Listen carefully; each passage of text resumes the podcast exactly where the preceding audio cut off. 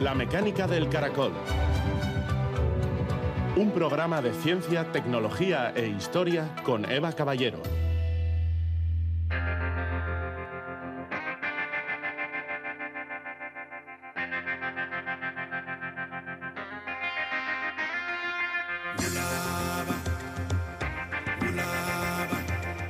Es necesario transmitir el conocimiento en ciencia y tecnología para que podamos comprender nuestro mundo y planificar el futuro.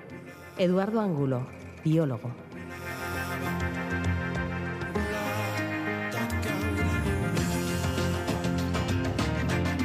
Gabón, San Francisco es la primera gran ciudad de Estados Unidos que está probando un servicio de transporte automatizado. Taxis robots sin conductor que circulan con el soporte de radares, cámaras e inteligencia artificial. En China también se producen avances con el despliegue de robotaxis en distintas ciudades y en Europa mientras Alemania ha autorizado la circulación de vehículos autónomos de nivel 3 y ya existen modelos de coche de alta gama que permiten a quien conduce despreocuparse del volante, por ejemplo, en momentos como el típico embotellamiento en el que se circula despacio, frenando y acelerando cada poco tiempo. Los coches autónomos son uno de los ejemplos que se han analizado en el Congreso Internacional de Sistemas de Transporte Inteligentes que se ha celebrado esta semana en Bilbao. Hemos charlado con dos de los participantes sobre cuestiones relacionadas con el futuro de la movilidad de personas y mercancías.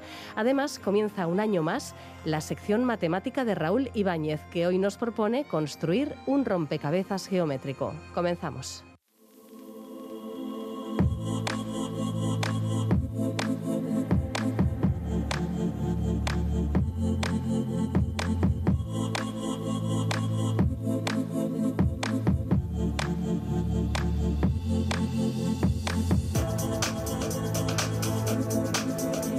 Instituto de Ingenieros Eléctricos y Electrotécnicos es una asociación mundial de ingeniería que en esta ocasión se alía con el Centro de Investigación y Desarrollo Tecnológico Tecnalia para organizar en Bilbao el Congreso Internacional sobre Sistemas de Transporte Inteligente. 1.150 personas de más de 70 países han participado durante cuatro días en este Congreso. Llama la atención, por cierto, que un 32% de los participantes haya provenido de China, país que está realizando una apuesta muy potente por estas tecnologías emergentes. La pamplonesa Cristina Olaverri Monreal es titular de la Cátedra de Transporte Logístico Sostenible 4.0 de la Universidad Johannes Kepler de Linz, en Austria. Con ella hemos charlado sobre los distintos niveles de conducción autónoma que existen y de las investigaciones y simulaciones que realiza para estudiar el comportamiento de estos vehículos en entornos reales, o sea, con otros vehículos, peatones, señales de tráfico, semáforos, etc. Es curioso porque explica que para las personas, pues estos vehículos pasan bastante desapercibidos hasta que la convivencia se complica. Los coches se paran, provocan atascos. De hecho, en San Francisco hay protestas y hasta sabotajes. De China, eso sí, sabemos bastante menos. Sobre los estudios que realiza Cristina Olaverri y sobre la regulación de estos vehículos, sobre los coches conectados a Internet con sus pros y sus contras, charlamos con esta profesora navarra que ahora mismo trabaja en Austria. A día de hoy, a tu juicio, ¿qué grado de madurez han alcanzado las tecnologías de vehículos eh, automatizados, los llamados vehículos inteligentes? Mm, hay varios niveles de vehículos automatizados. Eh, vamos desde el nivel 0 hasta el 5. Y el nivel 5 es la automatización completa, lo que llamamos autonomía completa. Ahora mismo no hay ningún vehículo que tenga esa autonomía en nuestras carreteras. Hay prototipos y nada más. De hecho, hay ya vehículos, vehículos que se llaman autónomos circulando en algunas ciudades, pero que yo diría que como muchísimo tendrían un nivel 4. Eso quiere decir que cuando llegan a su límite se paran y tiene que haber un humano detrás controlándolos. El nivel 4 es desde el inicio hasta el final, el coche sabe, va a tomar las decisiones por dónde tiene que ir, la ruta, va a ser capaz de adquirir toda la información a través de los sensores, determinar si hay un obstáculo y evitarlo, igual que un ser humano, pero en algún momento va a llegar a un límite por circunstancias que no están planificadas y entonces el, coche no va a saber cómo continuar. Ese es el nivel 4. Y entonces, eh, en vez de que haya un humano detrás del volante para retomar el control, va a tener que eh, tomar la decisión el sistema de qué se va a hacer. Y bueno, ahora mismo lo que está pasando que ya hay prototipos que están funcionando así. El coche se para o antes de pararse igual intenta por lo menos ir al arcén, pero lo que pasa es que, claro, los demás eh, elementos de tráfico no saben que, lo que va a hacer ese coche y se están creando atascos. ¿Y un nivel 3 qué sería, también por hacernos una idea? Pues eh, un nivel 3 es un poco parecido, pero cuando los límites se, se alcanzan, entonces eh, en vez de ser el sistema el que va a retomar el control, tiene que ser el ser humano que tiene que estar detrás del volante. Y el nivel 3 crea muchísimos problemas pues porque un ser humano normalmente no lo puedes poner detrás del volante sin una tarea que tenga que, que desarrollar. Y si el ser humano no tiene nada que hacer, pues se empieza a aburrir, empieza a pensar en otras cosas, empieza a enredar con el teléfono móvil, a hablar igual con, con la persona que tenga eh, detrás o, o al lado. Entonces, como no está, no es consciente de cuál es la situación en el tráfico, cuando tenga que tomar el, el, control del coche van a, va a, haber problemas. Evidentemente no va a estar a, a, lo que tiene que estar y la probabilidad de que pase un accidente es bastante alta. ¿Y ahora mismo en qué países, en qué circunstancias están circulando, no sé si a modo de prueba o ya de una forma más o menos establecida, alguno de estos vehículos de nivel 3 o incluso nivel 4? De nivel 3, eh, el año pasado se creó la regulación en Alemania para que pudieran circular. Eh, la innovación fue más bien a nivel regulación. Uh -huh. Y nosotros, por ejemplo, el coche que tengo en mi laboratorio también es de nivel 3. Si yo lo sacara a la calle sería igual. Lo que pasa es que en Austria no tenemos esa regulación, entonces pues tienes que tener un poco de cuidado. Pero a nivel técnico ya hay coches funcionando. De, hecho, en cualquier demostración se ve. Nivel 4... Bueno, pues es un poco eh, el, el, mismo tema. Ya hay estos robotaxis, por ejemplo, en San Francisco, en, en, China, en varias ciudades, pero por ejemplo también en Pekín. Y ahí hay, hay diferencias bastante notables, porque los, los chinos, por ejemplo, se están centrando bastante en la comunicación con señales de tráfico y con elementos que haya en la carretera y también con, con eh, en la comunicación con otros coches. Y, y toda esta información se está pasando a la nube para que luego toda esa información también se vuelva a poder pasar al coche y el coche pueda tomar las decisiones adecuadas. En Estados Unidos no, no es así todavía. Precisamente quería preguntarte por el funcionamiento de estos vehículos, cómo perciben el entorno vial, los elementos que están fijos, los elementos que se mueven, que en un momento dado pueden ser peatones, personas, un, eh, conductor que desciende de su propio coche, eh, qué obstáculos pueden surgir de imprevisto, en fin, cómo percibe el entorno un coche de este tipo, un vehículo. Bueno, pues eh, un coche lo que tiene son muchísimos sensores, pues puede tener LIDARs que, que, son, están basados en láser, también un, radares, que si por ejemplo es un coche que tiene ya bastantes sistemas de ayuda al conductor, normalmente el radar ya viene dentro. O sea, los coches que utilizamos ya para nuestra investigación les tenemos que poner LIDARs, muchas cámaras. Y luego el coche que tenemos aquí, por ejemplo, la conferencia que está abajo, ya tiene unos sensores que son más bien prototipos que se están probando ahora, pero lo más básico y en lo que basamos casi todo son en, LIDARs y en cámaras y en, en radares. Has mencionado antes eh, que la variable del comportamiento humano pues hay que tenerla en cuenta cuando realizáis muchos de vuestros estudios, ¿no? En el caso de los coches que deben tener un, un pasajero humano detrás del volante. Y, y, no solamente eso, el comportamiento humano del resto de los conductores, en fin. Eh, ¿Cómo realizáis estos estudios? Porque si hay algo, a mi modo de ver, es bastante impredecible es cómo reaccionamos en, en carretera, ¿verdad? Me parece sumamente complejo. Entonces, ¿qué tipo de estudios realizáis? ¿Cómo los hacéis? hacéis? Mm, yo me baso mucho en, primero, recoger datos, con esos datos hacer simulaciones y luego ya de la simulación pasamos a una situación real. Hay muchos equipos de investigación que este último paso no lo hacen pues porque no tienen un coche, por ejemplo, equipado o pues porque no es su, su, tema, ¿no? Pero a mí me gusta eh, enfocar todo desde la perspectiva real. Y si al final no eres capaz de verificar todos los sistemas en la carretera, o al menos en una pista de pruebas, pues no vas a ser capaz de, de, de contestar a la pregunta. Uh -huh. Bueno, eh, peatones. Se puede hacer investigación con un grupo seleccionado de personas y preguntarles qué es lo que les parece importante, un grupo de personas de la calle o que sean expertos en el tema, hay diferentes cosas. Y, por ejemplo, si a esas personas les preguntas, ¿usted cree que se necesitaría una pantalla para que un coche sin, eh, sin conductor se pudiera comunicar con usted? Casi todo el mundo estoy segura que le va a decir que sí. De hecho, eso lo hemos hecho y todo el mundo dice sí, sí, claro, claro que sí. Bueno, una cosa es lo que te diga la gente y otra cosa es lo que pase luego al final. Y entonces eh, ya te vas a la calle con un coche que no tiene un conductor y observas cómo, cómo se comporta la gente. A la gente le parece interesante, se pone delante del coche, intentan que el coche se pare, no son conscientes de que es un peligro porque si algo falla, pues sigue siendo un coche. Pero la gente intenta ver cuál es el límite del coche. Otra gente eh, piensa que es un poco mm, igual, no, no se fían, prefieren no acercarse, hay un poco de todo, ¿no? Pero si investigamos el tema de la comunicación, nos hemos dado cuenta que si lo hacemos en un contexto, en una calle en la que haya, peatones, ciclistas, em, también haya coches, todo tipo de personas, que vayan todos a la misma velocidad más o menos, pero que tengan que tenerse los unos y los otros en cuenta. Esta situación, yo trabajo en Linz, pero en Viena, por ejemplo, tenemos una calle así. O sea, todo el mundo va por la misma calle y todo el mundo, de alguna forma, sabe que están allí y todo el mundo se respeta.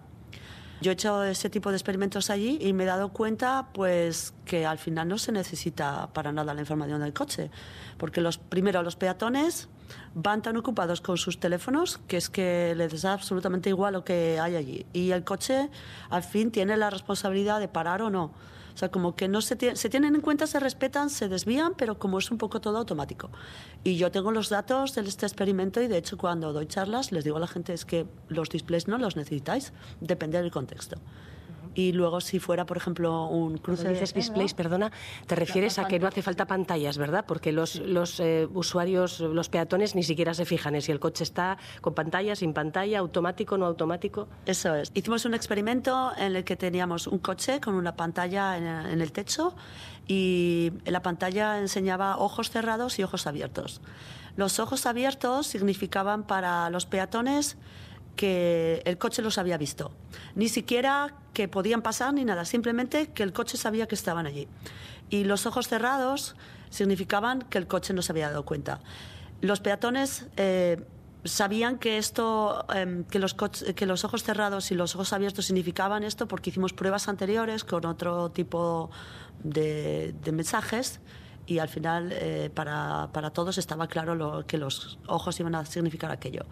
Y no vimos diferencias con mucha, muchos experimentos que hicimos, te hablo igual de 200 personas, ningún tipo de diferencia significativa después de haber realizado los, los test de, de significancia estadísticos que nos demostraran que los peatones, si los ojos estaban abiertos o cerrados, se comportaran de otra forma diferente. O sea que ahí podemos concluir que evidentemente la pantalla en esa situación no era necesaria. Así que la clave para que la circulación discurra con corrección y sin incidentes de ningún tipo está, eh, entiendo, no tanto en que el resto de usuarios de la vía eh, controlen lo que hace ese vehículo automático, sino que el vehículo automático se adecue a la normativa y que sea capaz de distinguir todos los elementos que hay en la vía, ¿no?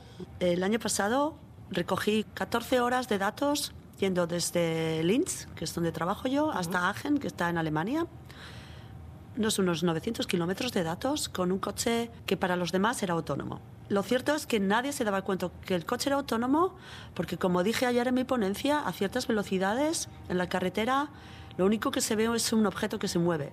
A nadie le interesa quién está conduciendo a no ser que haya un problema anterior. Entonces, ¿la gente se va a adaptar a que haya un coche autónomo o no? Pues no, porque ni siquiera se dan cuenta. Es un poco lo mismo que con los peatones. Pero lo que está pasando y lo que va a pasar es que un coche se va a programar de una forma que tenga que cumplir con las leyes de tráfico. Entonces, como nosotros los humanos no vamos a cumplir con las leyes de tráfico, pues está habiendo problemas justamente ahí. Y es lo que hay que investigar. ¿Se tiene que comportar el coche autónomo realmente siguiendo todas las pautas que debería seguir o se tiene que comportar un poco como los humanos para que no haya problemas? Esa es la gran cuestión. Sí. O sea, una, una especie de disyuntiva entre la normativa y la flexibilidad, que es un poco lo que hacen los humanos, que aunque no cumplan exactamente alguna norma de tráfico, se adaptan eh, en cada momento a la circulación, bordeando a veces, pues lo que tú dices, la, la, ilegalidad. Eso es. Te puedes imaginar una situación donde un semáforo está en amarillo. Eh, si ves que el, semáforo está en amarillo, mucha gente tiende a, apretar el acelerador y a intentar pasar. Otra gente no, otra gente para. Pero claro, el coche va a tener unas pautas, va a tener unos tiempos y al final va a tomar la decisión que va a ser seguramente la más segura para el coche, pero igual no para el coche que viene detrás. Entonces, son, es que todavía hay muchísimas cuestiones que hay que investigar y hace muchísimas pruebas. O la incorporación a, vías rápidas, por ejemplo, autovías, etcétera, desde un carril de aceleración, en el que sabemos que hay personas más rápidas y más lentas a la hora de, acelerar y de incorporarse. Sí, de hecho, también esa es una cuestión interesante. Em, ayer estaba contando que nosotros estamos haciendo pruebas pues pruebas de comunicación, coche-coche, coche con infraestructura. Si un coche autónomo es capaz de acceder a la información, a los datos, de un coche con un humano detrás, de cómo se ha comportado ese coche en, términos de aceleración o de, desaceleración, em, para determinar de alguna forma si ese conductor se comportaba de una forma más tranquila o más agresiva. Si ese coche autónomo tuviera acceso a esos datos a través de la nube, por ejemplo, el coche autónomo sería capaz de, de, de tomar decisiones y, y saber Em, por ejemplo, si en una situación determinada, yo que estoy conduciendo mi coche voy a frenar o no, porque eso es lo que hacen las predicciones. Nosotros los humanos nos comportamos de la misma forma, simplemente que no, lo hacemos eh, de forma inconsciente. Si una persona va detrás de un coche en una autopista mucho tiempo, sabe cómo se tiene que comportar. Pues es un poco lo que deberían hacer los coches autónomos también. Sí. Así que una solución para que todo discurra fenomenalmente bien sería que todos los coches estuvieran conectados. Hace ya muchos años en, la eh, BMW, yo trabajaba en la BMW, ya teníamos coches conectados, pero eran solamente coches de la BMW. Entonces, bueno, con eso no llegamos a ningún sitio. Al final, si, si solo hubiera coches en las carreteras de una marca determinada, pues sería la solución, pero evidentemente no. Y sí, coches conectados, desde luego que tiene muchísimas ventajas porque uno puede determinar, por ejemplo, si va a haber retrasos, si hay colisiones y, bueno, cosas eh, que tengan que ver con el tráfico fluido. Pero por otra parte, como todo, eh, está también el tema de, de, los datos de cada persona. Estamos viendo cómo se está desarrollando el mundo ahora, las tendencias. Yo tendría mucho cuidado con los datos y bueno, también luego va a haber empresas aseguradoras que si pueden acceder a ciertos datos van a actuar de una forma o de otra, para bien del conductor o para mal, porque al final igual una persona no quiere que la aseguradora sepa cómo conduce por cualquier razón. Y lo mismo con la policía, igual una persona no quiere que los datos vayan a la policía es lo que estoy diciendo, depende de en qué país nos vivamos. Si vivimos en una democracia, normalmente no nos va a importar demasiado, pero si no, y tal y como está cambiando el mundo, no sabemos lo que va a pasar, igual no queremos que esos datos lleguen a ciertas manos. Sí, sí. Vamos, que un mundo de coche conectado nos expone absolutamente a todo. A todo, dónde hemos estado, por dónde vamos, eh, con quién vamos en un momento dado, yo qué sé. Em, y luego está el tema de la vulnerabilidad a los ciberataques. Sí, y ese es un tema, yo no, yo no soy experta en, seguridad, en ciberseguridad, pero es de verdad un tema que en nuestras conferencias apenas se toca. Yo no veo que muchísima gente se dedique al tema de ciberseguridad y no sé, me imagino que es porque no conviene por ciertas razones, pero es un tema realmente importante. Imagínate todo lo que se puede hacer cuando una persona tiene de repente acceso a un coche todo lo que te puedas imaginar. Y luego también está el tema militar, por supuesto. El tema militar es un poco de donde sale todo el dinero. No, no simplemente para la investigación en Estados Unidos, aquí en España también. Podríamos ver que vehículos públicos, algún, algún autobús, algún tipo de maquinaria pública de limpieza, por ejemplo, etcétera, pudieran tener ese tipo de automatismos y circular solos. ¿O sería necesario que circulasen, por ejemplo, por carriles exclusivos? O sea, ¿esto afectaría al, entramado urbano? Pues sí, es, eh, es una pregunta muy interesante Sí, los, los, carriles exclusivos a mí personalmente me parece la mejor solución, según para qué caso de uso. Evidentemente, casos de platooning, con, de platooning cuando los camiones van detrás de los otros con una distancia bastante corta, eh, yo creo que sería lo más viable, porque si no hay ningún coche entre en medio y es un carril que sea exclusivamente para camiones, desde luego que va a aumentar la seguridad. Eh, a nivel de ciudades, he visto que tenéis aquí... Mmm, esos coches que van barriendo todo, que es que nuestros participantes en la conferencia están realmente encantados de verlos, porque son muy innovadores, tienen alta tecnología. Em, si funcionaran solos, claro, evidentemente la gente que está conduciendo se quedaría sin trabajo, pero igual había otras formas de, de, ocuparlos. No lo sé, igual no es el mejor caso de uso.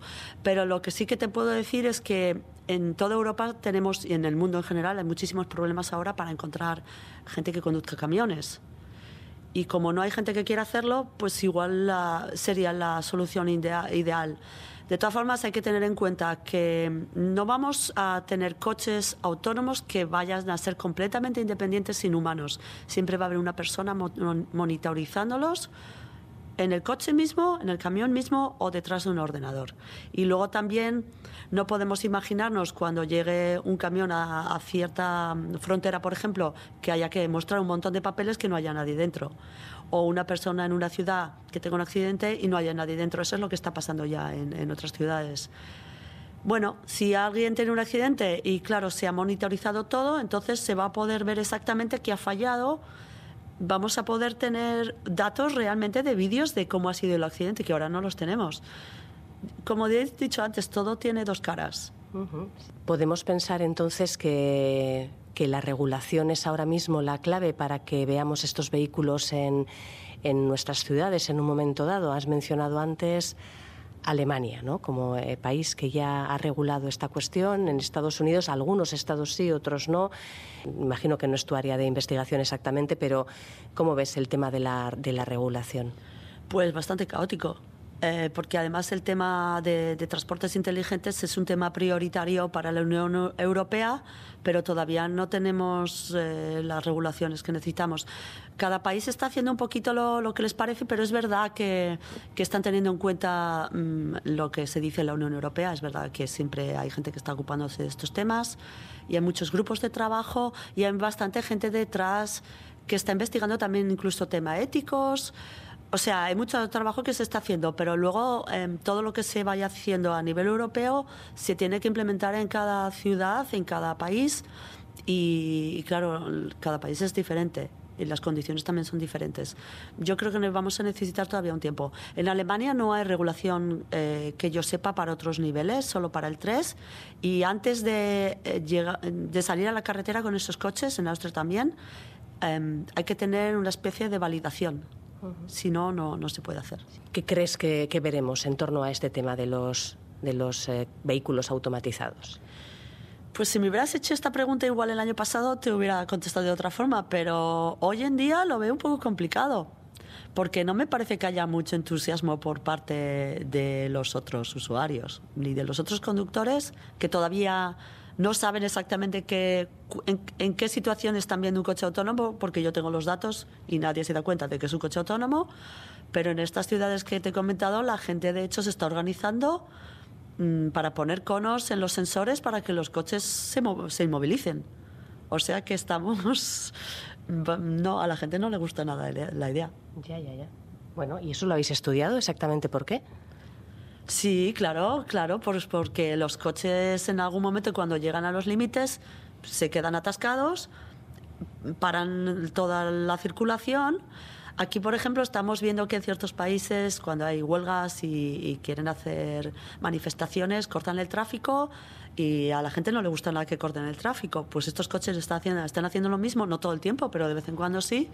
Y, y, la gente no llega a los trabajos, las ambulancias no llegan a donde tienen que llegar, la policía no puede pasar, los bomberos tampoco. Eso es lo que estamos viendo ahora. Eso exactamente en San Francisco. Y en China seguramente también lo que pasa es que no llegamos justamente a la información. Podría ser que lo interesante de, de todos estos desarrollos tecnológicos eh, sea que repercuten en cómo eh, son los vehículos actuales, en los que conducimos cada día, que van mejorando prácticamente de año en año, que cada vez cuentan con mejores tecnologías para apoyar al conductor? Sí, sí, claro. Esa ha sido un poco la excusa de vamos a hacer investigación en coches autónomos y a la vez, claro, como necesitamos tantos sensores y tanta tecnología nueva, pues están avanzando un montón y lo que tenemos ahora son coches equipados con una alta tecnología, pero de ayuda al conductor. Porque los coches sí que todos tienen un cierto grado de automatización. Pero esto lleva muchos peligros también, porque lo primero, no todo el mundo es capaz de manejar un coche con tantas cosas, muchísima gente no usa la mitad de los, de los sistemas también y muchísima gente se cree que el coche es que de verdad está automatizado en un nivel que puede dedicarse a hacer otras cosas. Y eso no es el caso. Ya estamos viendo también lo que está pasando en muchos accidentes. O sea que hay que tener un poco en cuenta las tareas de distracción que está, está haciendo la persona detrás del volante, cuál es la situación de la carretera, los sistemas que va a usar y luego encima también tenemos el teléfono móvil.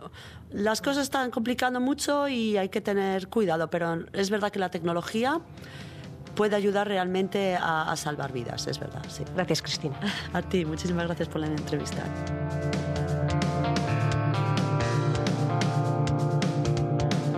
El futuro de los vehículos conectados y automatizados, como hemos escuchado, no tiene que ver solo con el desarrollo tecnológico en el que ya se han conseguido avances. Es importante saber cómo se plantea la convivencia con las personas y cómo se regula su uso, cómo se determinan las normativas de tráfico. Decía Cristina Olaverri que hay que seguir investigando. Este congreso, de hecho, celebrado en Bilbao, es una muestra de todo este trabajo científico-técnico que se realiza a nivel internacional, con más de mil ponencias presentadas. Además de los vehículos conectados y automatizados, se ha hablado, por ejemplo, de transporte multimodal, de vehículos eléctricos, de la movilidad inteligente y de la descarbonización del transporte pesado en carretera. Nuestro siguiente interlocutor es el analista de datos Ibai Laña, investigador del Grupo de Inteligencia Artificial de Tecnalia. Con él abordamos otras cuestiones de interés relacionadas con la movilidad del futuro, por ejemplo, cómo realizan la predicción del comportamiento del tráfico o estos convoys de carretera a los que hacía mención Cristina Olaverry, el sistema denominado platooning. Un trabajo que habéis presentado en este congreso analiza la eficacia de este modo de transporte denominado platooning, estos trenes de carretera, para el transporte final de una mercancía, la llamada logística de última milla. ¿Qué planteamientos habéis presentado?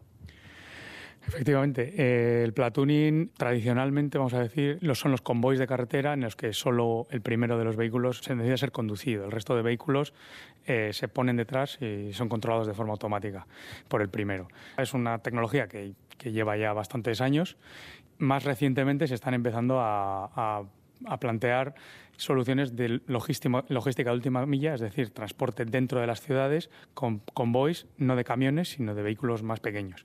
El, artículo que hemos estado presentando de lo que hablaba es de cómo controlar el rutado de esos vehículos por la ciudad, porque como son vehículos, la idea es que sean más pequeños, eh, van a ser probablemente vehículos autónomos, todos ellos, o sea, ya no es que haya uno con conductor y varios vehículos que le siguen que también tienen conductor pero no está conduciendo, sino son puede ser cinco vehículos autónomos que van en platooning porque así ahorran eh, combustible, porque reducen el drag, reducen la, fricción con el viento, etcétera. Eh, pero claro, tiene varios problemas de rutado, porque al final mm, se, busca maximizar el, tiempo que están en platooning, pero tampoco quieres que todos los vehículos visiten todas las localizaciones, que en una ciudad pueden ser muchas, porque tienen que hacer muchos repartos. Entonces hay que maximizar, por un lado, el tiempo que están juntos en el, en el convoy y a la vez optimizar las rutas que cada gente, una vez se separa del convoy, eh, hace individualmente. Entonces el, artículo trataba de cómo eh, equilibrar estos dos objetivos y, cómo generar las mejores rutas posibles para el convoy es un ejemplo del trabajo que realizáis en vuestro grupo de investigación especializado en inteligencia artificial y en Big Data. Em, por ejemplo, eh, ¿qué tipo de, labores realizáis en algo tan interesante como la predicción del comportamiento del tráfico? Hoy en día esto ya se puede hacer con el, con el análisis masivo de datos.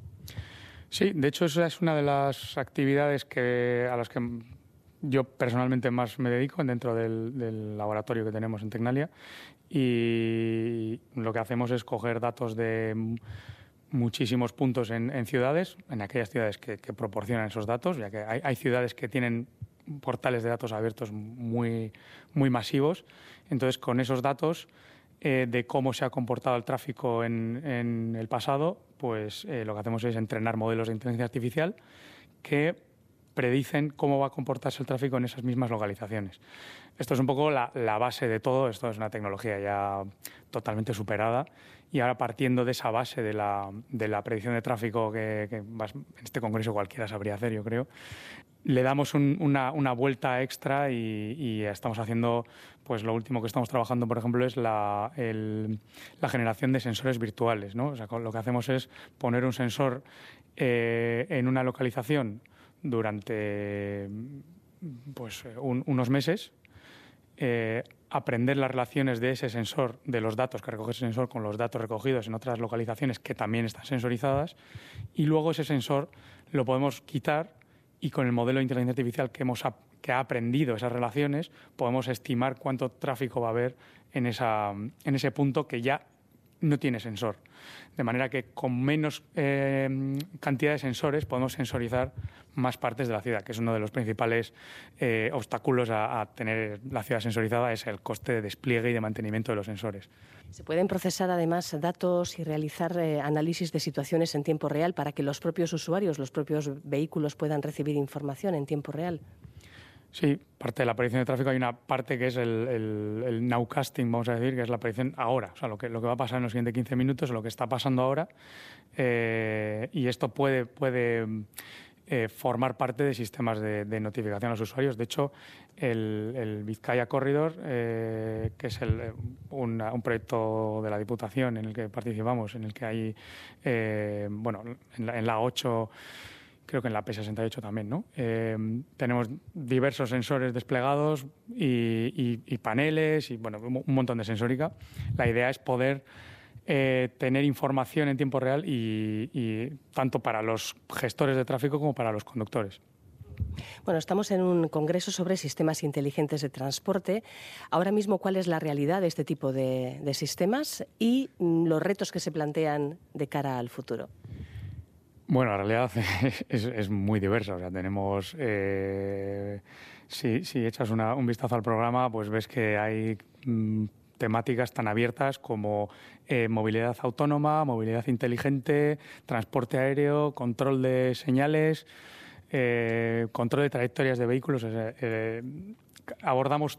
El Congreso aborda muchísimos temas y en cada uno hay retos propios, ¿no? Pero yo diría que ahora mismo eh, probablemente uno de, los, de las temáticas más activas, como que más o menos puede ser intuitivo, ¿no? Es el, el tema de la movilidad autónoma, el que probablemente pues igual un 40% de los, de los artículos recibidos en el Congreso eh, tratan sobre diferentes aspectos de la movilidad autónoma, desde la seguridad de los vehículos autónomos, que es algo que cada vez está preocupando más, hasta la percepción, eh, la, estimación de trayectorias, la, cómo, hacer que esos vehículos naveguen por la red, eh, sistemas de posicionamiento muy precisos, porque hace falta más precisión que, la del GPS en determinadas situaciones.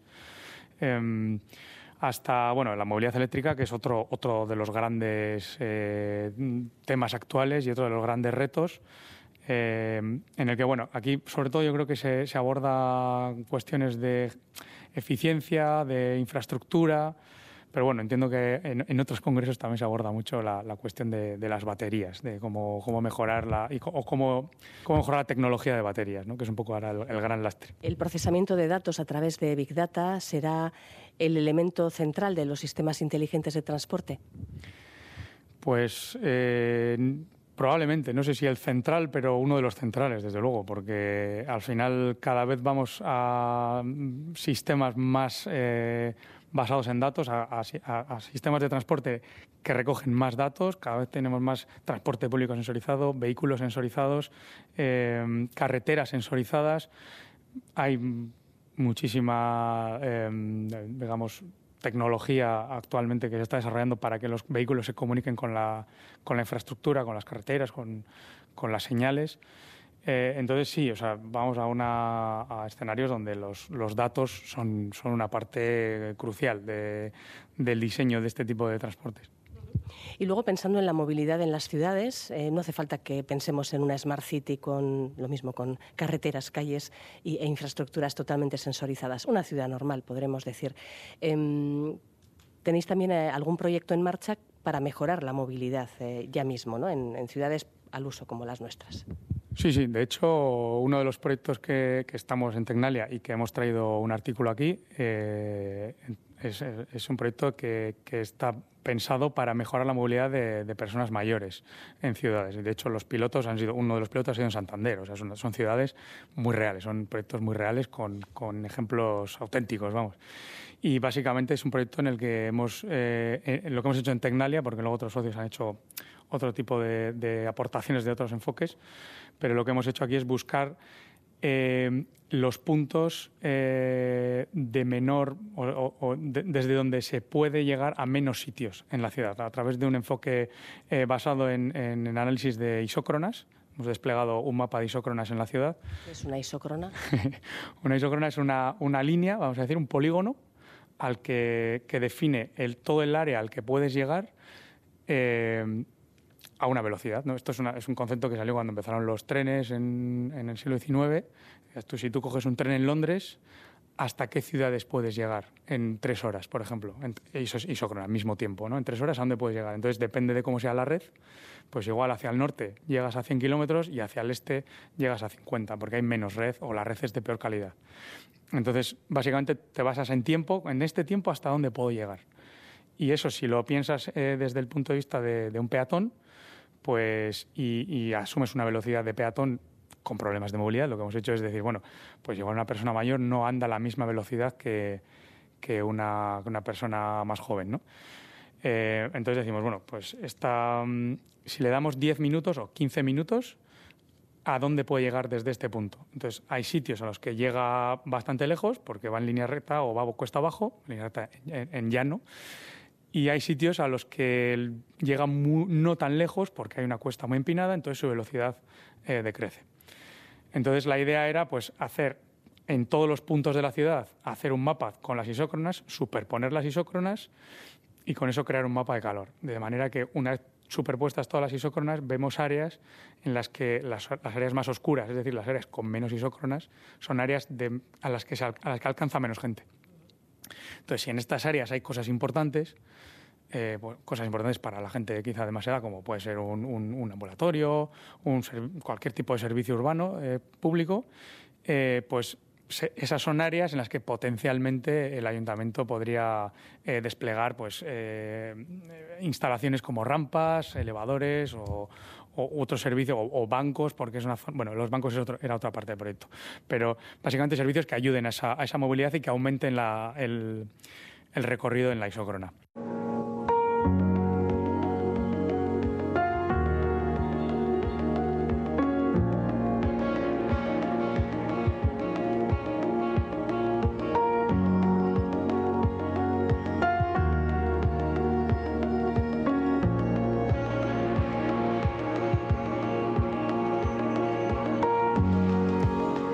Científicos de Neurorestore en Suiza han desarrollado una terapia génica que, según se ha comprobado en ratones, estimula la regeneración nerviosa en lesiones de la médula espinal y guía a los nervios para que vuelvan a conectarse a fin de restaurar la movilidad.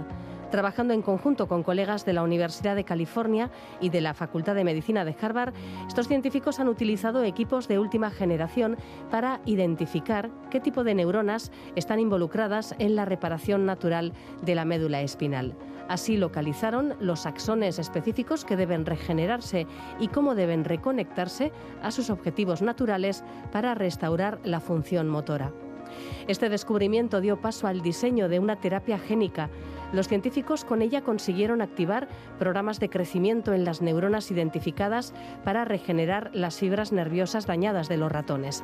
Regularon al alza las proteínas específicas para apoyar el crecimiento de estas neuronas y administraron moléculas guía para conseguir atraer las fibras nerviosas en regeneración a sus objetivos naturales. Forzaron, por así decirlo, el proceso que habría ocurrido de forma natural en una lesión menos grave. Los ratones con lesiones anatómicamente completas de la médula espinal recuperaron la capacidad de caminar. Exhibían patrones de marcha parecidos a los de ratones que se habían recuperado después de lesiones parciales. Si bien aún deben superarse muchos obstáculos antes de que esta terapia génica pueda aplicarse en humanos, los científicos han dado un primer paso muy interesante hacia el desarrollo de tecnología importante para lograr esta hazaña quizás en los próximos años.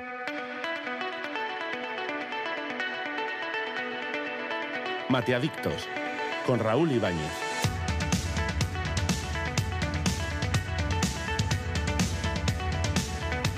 Pues tras las vacaciones veraniegas, largas esta vez, Raúl Ibáñez, largas. Gabón. Regresamos a este espacio sobre la divulgación matemática. Gabón, buenas noches. Buenas noches. ¿Qué tal se nos ha dado el verano? Bien, bien. No me puedo quejar. eh, me he movido bastante, he visto cosas interesantes y bueno.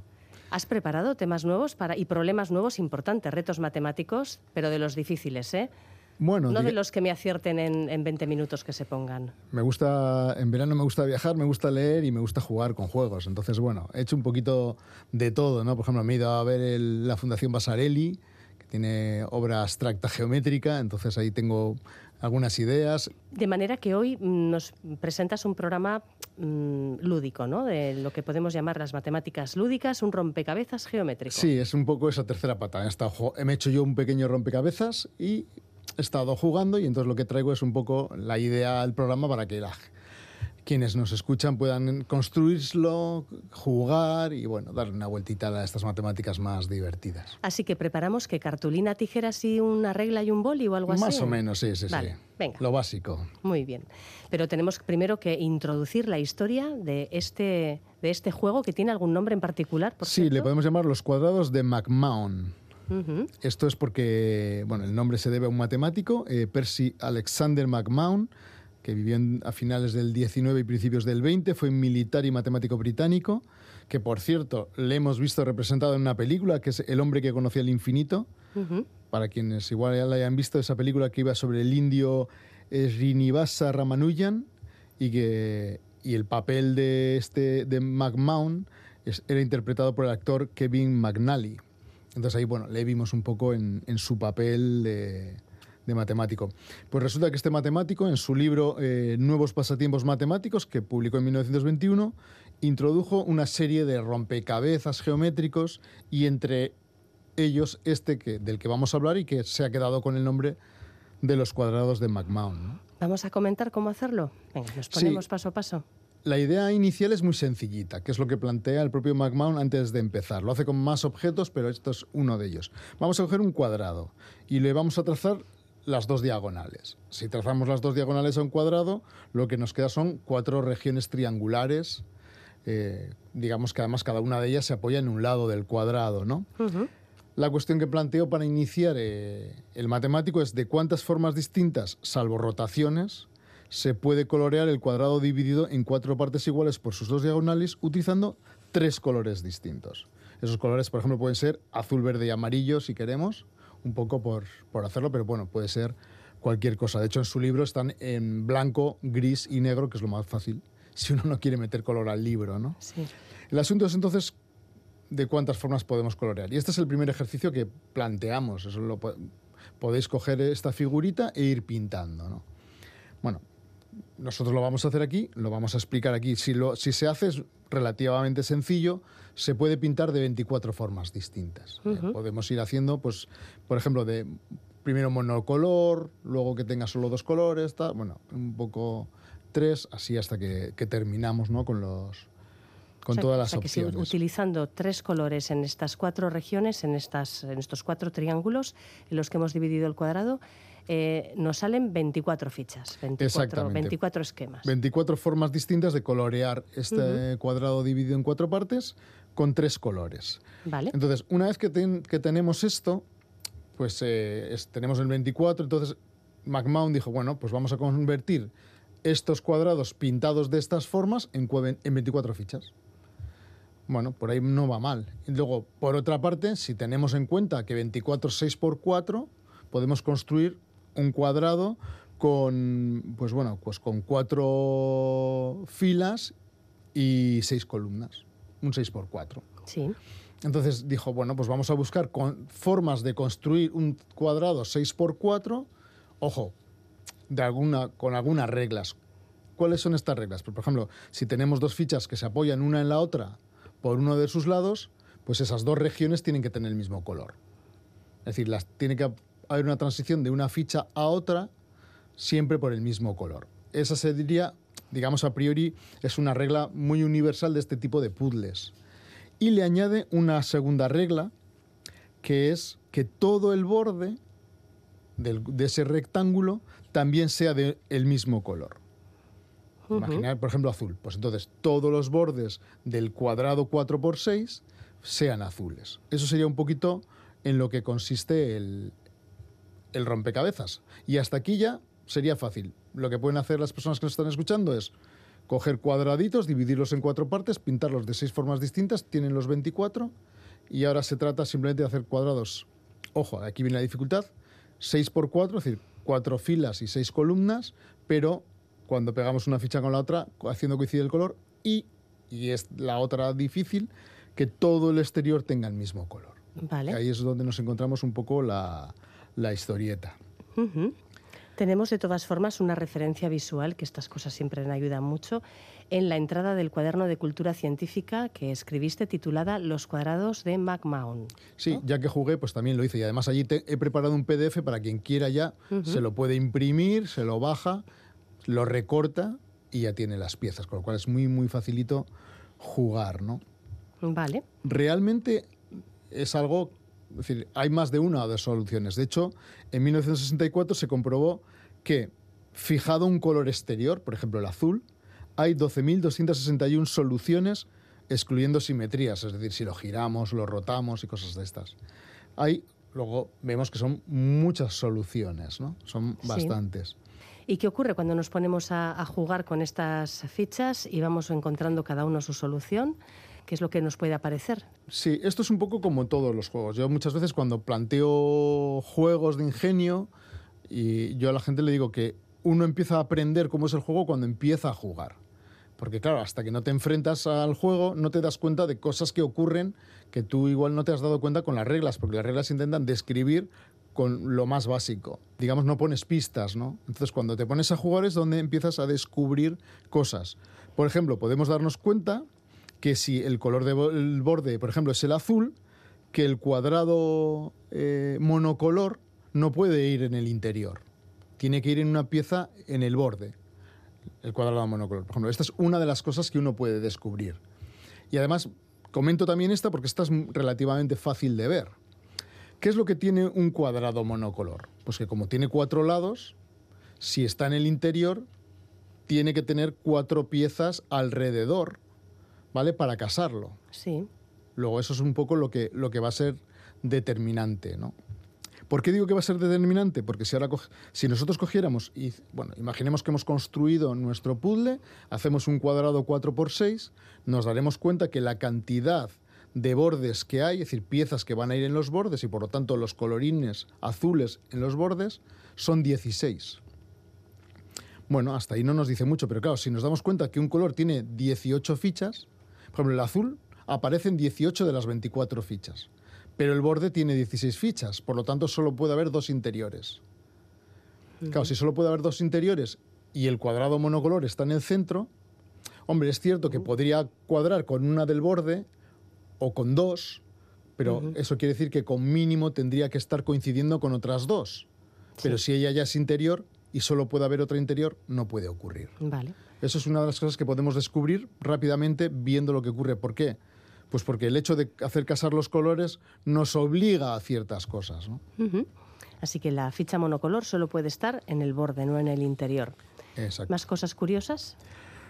Bueno, pues eh, yo para esto ya, una vez que ya yo he dado un poquito cuál es la vía para, para jugar, es decir, los elementos para jugar, las reglas, incluso cómo darnos cuenta de algunas propiedades como esta, lo que ya, bueno, a partir de aquí solo puedo decir que la gente juegue, que se haga el juego y juegue. Pero sí puedo reflexionar sobre a dónde me lleva, por ejemplo, esto que acabamos de descubrir. Porque nosotros estamos diciendo que McMahon nos propuso jugar al, al cuadrado 4, 4 por 6 que es relativamente normal porque es bastante, digamos, es rectangular, pero bueno, es bastante cuadradito, no se alarga. Porque también podríamos jugar al... Eh, bueno, 24 es 4 por 6, pero también es 3 por 8. Entonces podríamos hacer un, un rectángulo 3 por 8. Si hacemos un rectángulo 3 por 8, pues uno puede plantearse a ver si esto es posible de nuevo, ¿no? Claro, en uno 3 por 8 al ser muy alargado, lo que nos ocurre ahora es que el borde es un poquito más largo y nos pide las 18 fichas. Uno dice, bueno, si el borde es azul y tenemos 18 fichas azules, perfecto, podemos hacer el borde. Pero claro, algunas de las fichas tienen azules contrapuestos. Por ejemplo, la que es monocolor. Entonces, si la que es monocolor va en el borde, en una del interior tendría que tocar a la monocolor. Y ya tendríamos que tener 19. Por lo tanto, el de 3x8 no es posible. No solo porque no nos lo plantea McMahon, sino porque no hay forma de resolverlo de esa forma. Si quitamos la condición del borde, sí, pero con la condición del borde es eh, imposible construir nuestro propio rompecabezas y jugar a buscar diferentes soluciones. La geometría, que, es la primera de las propuestas de Raúl Ibáñez en este programa matemático, el primero de la temporada que tiene pues ya su primer reto. Claro, no vamos a perder las costumbres, ¿no? Y entonces empezamos con un primer problema que le hemos llamado la garrafa. Una garrafa llena de agua pesa 35 kilos, pero cuando solo está llena hasta la mitad pesa 19 kilos. ¿Cuánto pesa la garrafa vacía? Vale, pues nada, Raúl, ya pues estamos en marcha otro año más. Ya estamos otra vez currando aquí como siempre. Agur. Venga, hasta luego, Agur. Llegamos ya al final de una semana en la que hemos sido un poco parecidos al río Guadiana, con programas eh, que aparecían y desaparecían según las retransmisiones deportivas. Bueno, a partir del lunes que viene esperamos estar en nuestro horario habitual a las 11 de la noche, a las 4 de la madrugada, cuando queráis, en itv.eus. Agur, hasta el lunes.